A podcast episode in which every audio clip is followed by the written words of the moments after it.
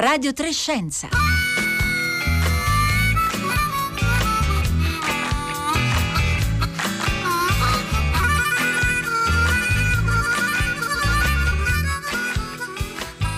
Buongiorno, buongiorno da Paolo Conte. Dopo Radio Tremondo anche eh, a Radio Trescenza continuiamo a parlare di Napoleone Bonaparte in questo 5 maggio che cade a 200 anni esatti dalla morte di questa figura chiave e come abbiamo sentito a Radio Tremondo anche molto controversa della storia dell'Europa eh, moderna.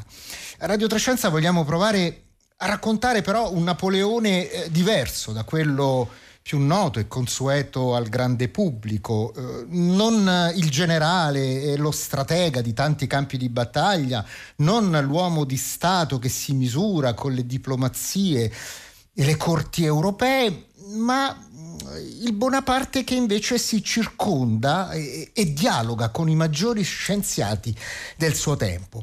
Il Bonaparte che dà impulso a importanti istituzioni di eh, ricerca e che vede nella scienza un modello cui ispirarsi per la costruzione delle, delle, gerarchie dello Stato. Fu tra l'altro un appassionato lettore di testi scientifici fino alla morte e pensate gli è stato attribuito anche un teorema che ancora oggi porta il suo nome. Diamo come sempre il numero per interagire con noi durante la diretta tramite sms e messaggi di WhatsApp che ascoltatori e ascoltatrici possono inviarci attraverso il consueto numero 335 56 6 34 296.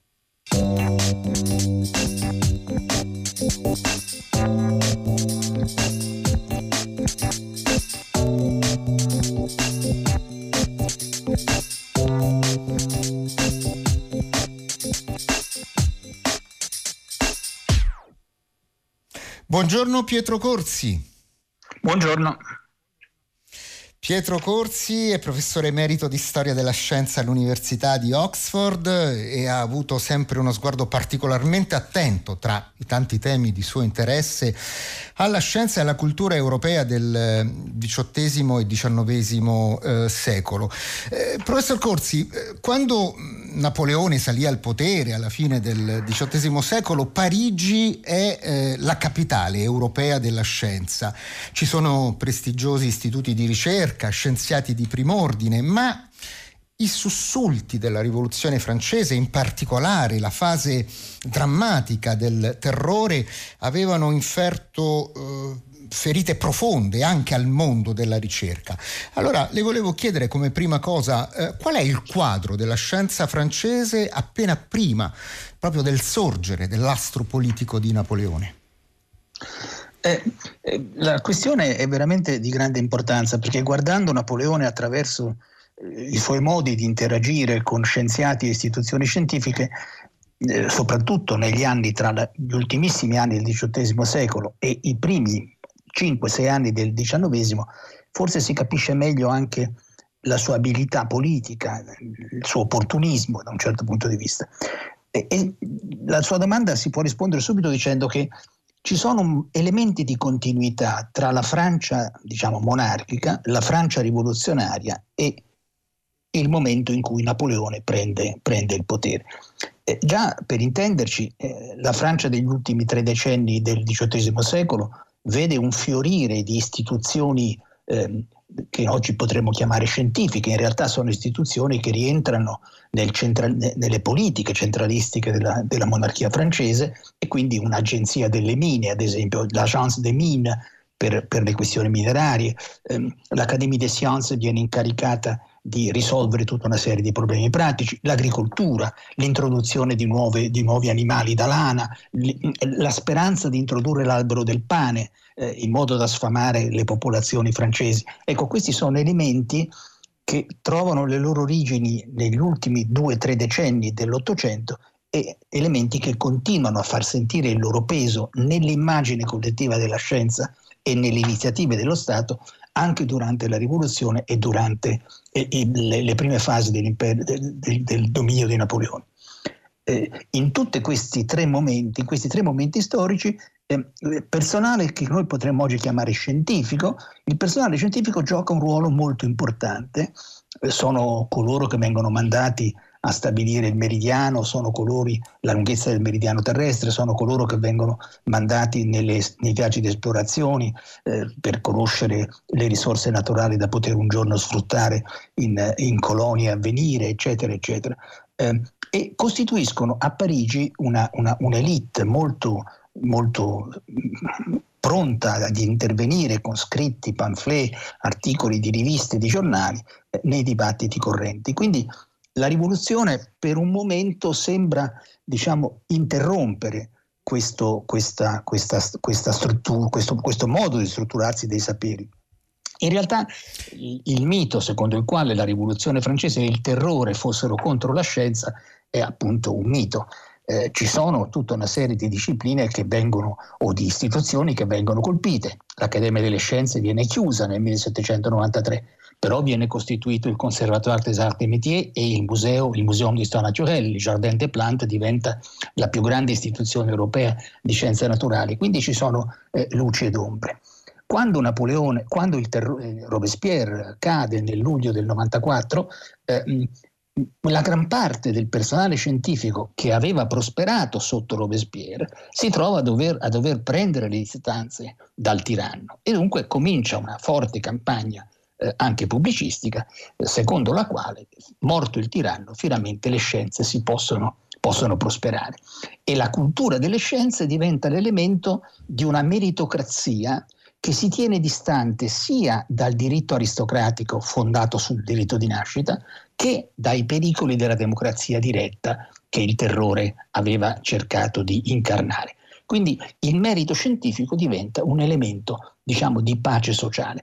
Quando l'Accademia delle Scienze viene ricostituita e tiene la sua prima seduta ufficiale nel 1797, tutto il governo, il famoso directoire, cioè i direttori dello Stato, sono presenti a sancire, a sancire eh, questa unione tra pratiche scientifiche e società politica e società civile. Quindi la scienza diventa... Eh, prego. Prego, prego, prego, concluda. No, no, dico, la scienza diventa, la, la pratica scientifica diventa quel, quell'elemento che permette di risolvere dei problemi fondamentali del paese, ma soprattutto di risolvere il problema delle, dell'elite. Cioè le elite non sono per nascita, non sono eletti dal, dal popolaccio, diciamo, dal populace, come dicevano al tempo, ma conquistano il loro spazio e il loro diritto a dirigere grazie ai loro meriti. E Napoleone sottolineerà proprio anche questo, diventando, lei ha citato prima l'anno 1797, anno in cui lo stesso Napoleone diventa membro eh, del, dell'Institut, dell'Istituto Nazionale di Scienze e delle Arti, e entra nella sezione delle arti meccaniche. Ecco, che cosa significava, che cosa rappresentava questa adesione? Questo è, è, un, è un, aspetto eh, studiato dagli, dagli, dagli iperesperti, ma non proprio conosciuto diciamo, nelle biografie di Napoleone. Eh, di fatto Napoleone, eh, il generale Bonaparte entra all'Institut il 25 dicembre del 1797, portatovi da un grande, da un grande geometra, Gaspard Monge, che era stato ministro della Marina e che il generale Bonaparte aveva incaricato delle, delle esazioni nell'Italia conquistata. Quindi Monge faceva parte di quella commissione che andava in biblioteche, musei, eh, eh, istituzioni scientifiche e ramassava tutto quel che poteva mandar, mandandolo in Francia. Quindi è Monge che eh, eh, eh fa eleggere il generale Bonaparte all'Institut. Un generale Bonaparte che non aveva scritto nulla, cioè, anche questo mito appunto che c'è il teorema di Napoleone, che in realtà il, il, teorema di Bonaparte viene enunciato per la prima volta tre anni dopo la sua morte, quindi è un po' difficile. Ma eh, lui entra, dentro, eh, entra all'Accademia, a quella che era l'ex Accademia delle Scienze, che ora si chiama Institut, per delle ragioni puramente politiche. Cioè Monge deve farsi perdonare di essere stato un, un, un convinto giacobino e di essere ancora un repubblicano convinto. Napoleone, il generale Bonaparte stesso, anche lui deve farsi perdonare alcuni piccoli peccatucci, ad esempio la repressione a Tolone, ad esempio di essere stato considerato per un paio d'anni un generale giacobino, che non era, ad esempio che eh, nel 1795 lui usa il cannone caricato a mitraglia nel centro di Parigi eh, per massacrare una piccola insurrezione realista, di, di, di, diciamo di monarchici. Quindi eh, Bonaparte capisce che l'Institut è un centro di immagine politica molto forte e lui cavalcherà questa immagine politica della meritocrazia scientifica eh, fino a quando gli serve, quello parlavo prima di opportunismo. Napoleone utilizzerà, utilizzerà personale scientifico per tutti gli incarichi possibili e immaginabili. Quando lui fa il colpo di Stato del 1799, del novembre 1799 e diventa primo console, nomina per sei settimane ministro degli interni Laplace, uno dei più grandi matematici e astronomi dell'epoca. Laplace però non era tagliato per la politica, quindi dopo sei settimane Napoleone dice ho sbagliato e lo manda via. Però ministri degli interni, ministri dell'educazione, ministri delle finanze, tutta una serie di autorità politiche sono prese dalla, dalla, dal, dal, dal, mondo scientifico. Eh, a partire dal 1805-1806 Napoleone farà sempre più ricorso a personale militare o personali di quell'aristocrazia nuova che lui aveva creato. Rimangono alcuni scienziati al potere come Cuvier o la CEPED, ma solo perché sono fedelissimi alle sue politiche e mai si sognano di contraddirlo. Quindi parlavo all'inizio di opportunismo. Eh, Bonaparte cavalca questa speciale situazione sociale e politica delle pratiche scientifiche in Francia negli anni diciamo tra il 795 e l'805, ma quando non ne ha più bisogno cambia un po' di direzione.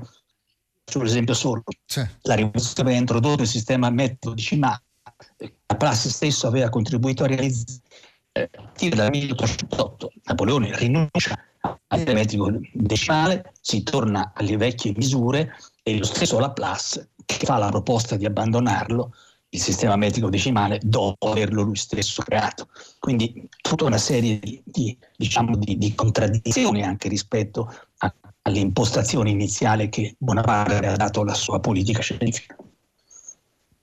Eh, Pietro Corsi, lei eh, ci ha citato ehm, appunto una serie di figure importantissime di, di, di, quel periodo per la scienza di quel periodo e eh, ci ricordava anche appunto eh, di questo teorema di Napoleone che appunto viene reso noto dopo la sua morte, sicuramente gli viene attribuito probabilmente per piaggeria, eh, però certo è certo che Napoleone aveva una vera e propria, come dire, ossessione, attrazione per la matematica. Si dice che stupì proprio anche i suoi contemporanei Laplace e anche Lagrange, altro grande matematico, parlando con loro eh, di matematica in modi che neanche loro eh, si aspettavano. Eh, ecco, proviamo a, a, a ricostruire un po' quella che era la formazione di di una, una, figura che noi conosciamo fondamentalmente come un militare. Perché Napoleone conosceva così tanta eh, geometria e matematica e poteva anche confor- eh, confrontarsi su questioni scientifiche di primissimo livello con i massimi scienziati dell'epoca?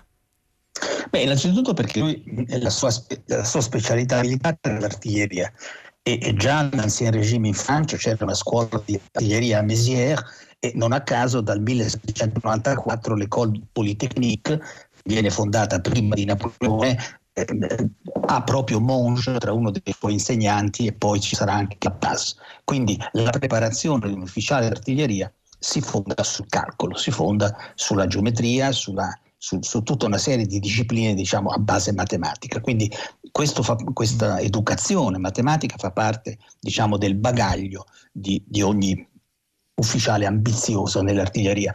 Ricordiamo che nelle sue eh, campagne militari Napoleone farà larghissimo uso e massiccio uso eh, proprio dell'artiglieria.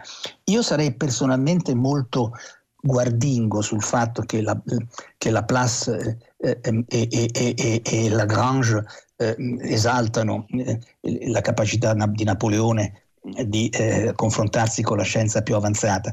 Eh, lui stesso in Egitto durante una serata eh, insieme ai suoi scienziati modestamente disse a Monge che se lui non fosse stato il generale Bonaparte sarebbe stato Newton. Eh, credo che vadano prese un po', un po con, con, cautela, certamente un uomo di grande intelligenza, questo senz'altro, eh, però insomma c'è anche la, la e la Place sono due tra i più psicofantici degli, degli, dei protetti di, di, di, di, Napoleone. Laplace soprattutto, che è un uomo di un'assoluta genialità, ma di un'assoluta eh, servilismo, di un assoluto servilismo. Eh, grande, uno dei grandi eh, letterati che io amo di questo periodo, Stendhal, Stendhal dice che si diceva a Parigi che i cavalli più stanchi della città fossero quelli che portavano la Place e sua moglie in giro per la città per non perdersi nessuna, nessuna occasione sociale. Quindi la Place era, era noto per essere abbastanza, abbastanza, abbastanza eh, eh, così, eh, pronto al servilismo. E Lagrange, eh, Lagrange stesso pare che po- potesse fare carte false pur di avere qualche medaglia. Quindi eh, c'è, un di, c'è, un po di, attenzione da fare su queste affermazioni. Eh, lui sicuramente, certamente, conosce abbastanza elementi di, di matematica, di calcolo.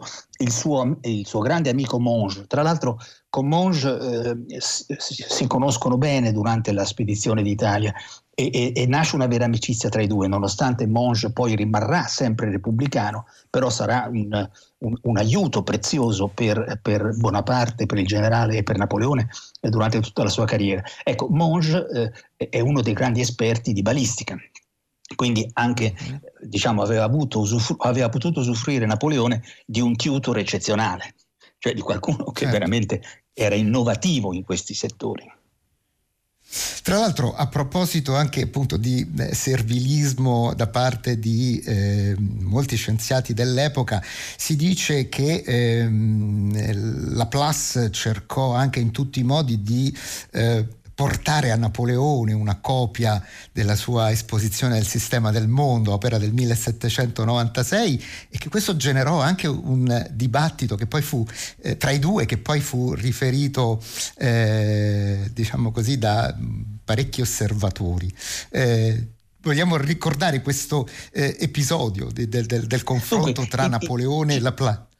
Cioè, ci sono due, due opere di, di, Laplace che diciamo vanno distinte in questo episodio. Il primo è il Système du Monde eh, eh, eh che appunto Laplace pubblica nel 96 eh, e che il, giovane, il, il, pur giovane Bonaparte, quando eh, Laplace lo conosce, eh, tocca, diciamo, tocca solo con un dito, anche perché questo il Système du Monde è pubblicato da un editore politicamente pericoloso, cioè Bonneville, che eh, ehm, pubblica tutta una serie di testi, diciamo, di, per Napoleone di tendenza atea.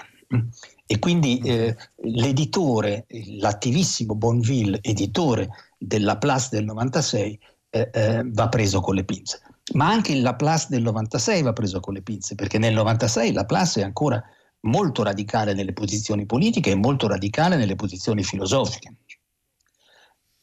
Discorso diverso è con la Mécanique Céleste. Con la Mécanique Céleste l'alleanza tra Napoleone e lo scienziato si fa molto forte, lo Stato francese paga la stampa di centinaia di copie della, della Mécanique Céleste eh, stampate su, su, carta che in trasparenza si vede, diciamo, fa vedere lo, lo stemma diciamo, della, de, della, della, meccanica celeste, appunto, de, de, della copertina del libro, e questo testo viene distribuito ehm, alle, alle legazioni diplomatiche francesi, diventa una sorta di biglietto di presentazione della Francia sotto il primo console e sotto poi l'impero, eh, ehm, la Francia della cultura universale, la Francia capace di dominare nei saperi come domina nelle imprese, nelle, nelle imprese militari.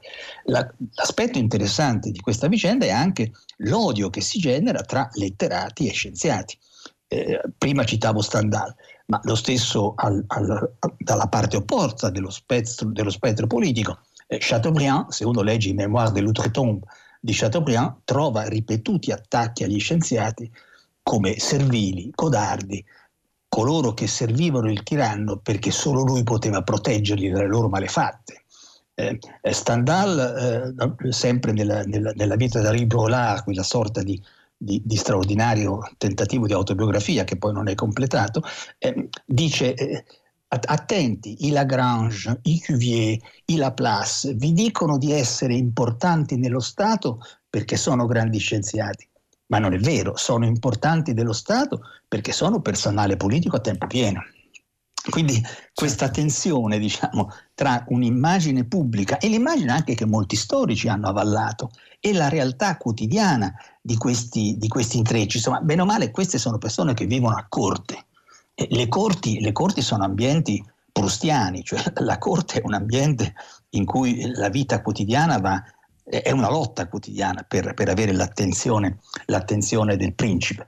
E quindi molti di questi scienziati partecipano a questo, a questo gioco. Naturalmente ciò non toglie nulla alla grandezza di Lagrange, alla grandezza di Laplace come scienziati, alla grandezza di Cuvier.